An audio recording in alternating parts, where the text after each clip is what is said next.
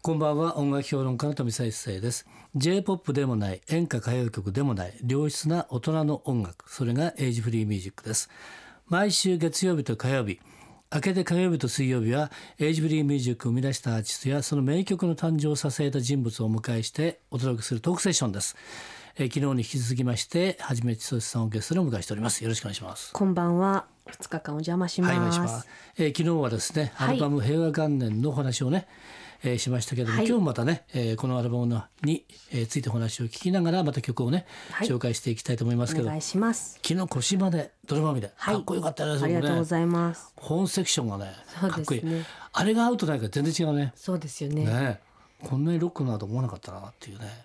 感じでしたけども。はい。今日もまたね素晴らしい曲がありますのでね、えー期待していただきたいと思いますけれども、はい今回はですね、えー早めに曲をかけたいと思いますの でよろしくおど願れいきいしまます。しょうかねこれはあの、実は一番苦戦した。苦戦したはい、ボーカル取りがなかなか難しかったんでえすどれが、曲なんですかこれはあのスラバヤ通りの妹へというですね、はいユーミンさんの曲なんですけど、あのやっぱりあのユーミンさんのイメージっていうか、うんもうだいぶ聞いていたので、はいただこの曲は知らなかったんですね。えでそれですごくこうどういうふうに表現するかすごく悩んで時間がかかって結局一番最後に収録が無事終わった曲です。ー、なるほどはい、ちなみにですねこのね「えー、スラバヤ通りの妹へ」は1981年に出たユーミンのあれは水の中のアジア」っていうのがあるんですけどね、はいその中で入ってる曲なんですが、えー私も今回これをじっくりね聞いて、まあ、歌詞を見ながら聞いたんですけどもこんなフレーズがあるんですね「痩せた年寄りは責めるように、えー私と日本に目を背ける」というねはいい、う感じですけどこれはね、えーインドネシアのジャカルタのスラベアドゥで出会った少女のつかの間の交流が歌われているというえーことなんだけれども、はいやはり当時やっぱりね、えー日本軍はねここまでやっぱり行ってますから、そうですそのね。中で言うとね、はいえーそういうのがちらっとこう入ってきながらってことなんですけども先ほどおっしゃってたこれどこが一番ね歌うのに苦労したんでしょうかね。全部です。全部 いやもう本当 に本当に出だしからうん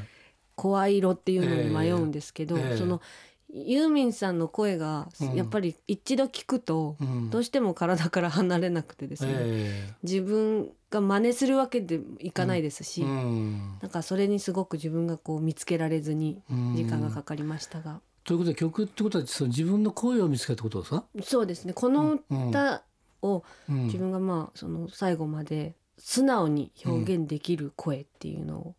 探すのにえー大変でした。普通我々も素人はね軽く歌って自分の声で決まってるからそ そのまま歌うんだけれどもやっぱり声の質とか声色とかあるんですかそれ。そうですねそこまあ私の中でなんですけどうんね、それが大変だった強と。弱とかそういうのもすごくあの迷いましたし、なるほど。はい、ではそのねはじめつつさんがも最もね歌に困った、はい 曲ということでじゃあ曲紹介お願いできますか。はい、それでは聞いてください。はじめちとせでスラバヤ通りの妹へ。今夜のゲストははじめちとしさんのアルバム「平和元年」から「スラベヤ通りの妹へ」をお送りしました。これはね原曲はユーミンってことなんですけどもね、はい、えーはじめちとしさんの歌と全くね もう自分の歌になっちゃってるっていうのはねそうですよね。いい感じだと思いますけどね、はいこういう人のすごいいいとこ出てるじゃないですあかり。がとうございます。でさっき言ったように最初が全部大変だったって思わ思わせないような 歌でも本当に時間がかかってしまいました。まあそれだけよよくなったって感じですけどね。はい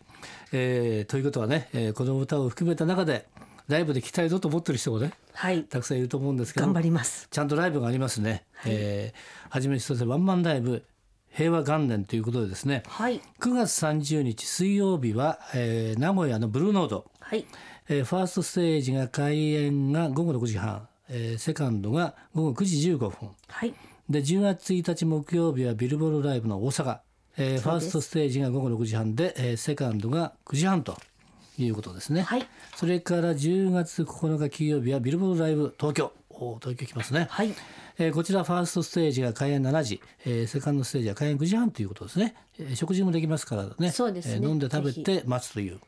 感じです ねはい、はい、それからですね、えーこれは恒例ですね、大型キャンプ2015があるということですね。そうです。 9月26日土曜日、えー開演は午後2時から、えー横浜の赤レンガパーク野外特設ステージということですね。えー山崎正義さん、ね、京子さんはじめとして、はい、えーこれはね、大型が誇るアイスがもうずらずらずらって出てくるという。ずらずらずらっとずらずらずらずらずら今年はあのずら山崎雅也さんの20周年を祝う大型キャンプなので、なるほど、またはいいつもとは違って違う雰囲気という感じですね。はいさてこれはですね、えーブルーノートビルボードになりますよね。こそうれですはバンドでもややるんですかそうですあの今回ですはね、いあええのアルバムのアレンジとギターを弾いてくださっうんはたい間宮拓海さんをバンマスとしてアルバムにも参加してくださった、ん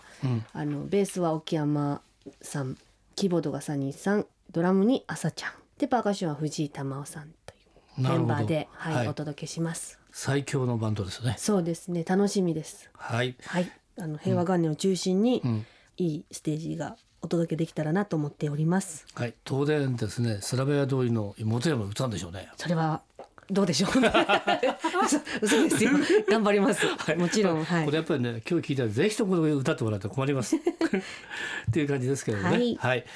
あとですね、これからもう、あのー、もう9月になってってことなんですけども、はいまあ、今回このアルバムも出たんで、これを引っ提げて、えーライブもやってっていう感じですかね。そうですね。いろんな場所で、あの歌わせていただく予定がありますので、うん詳しくはまたホームページなどを見ていただきましたら、はいはい、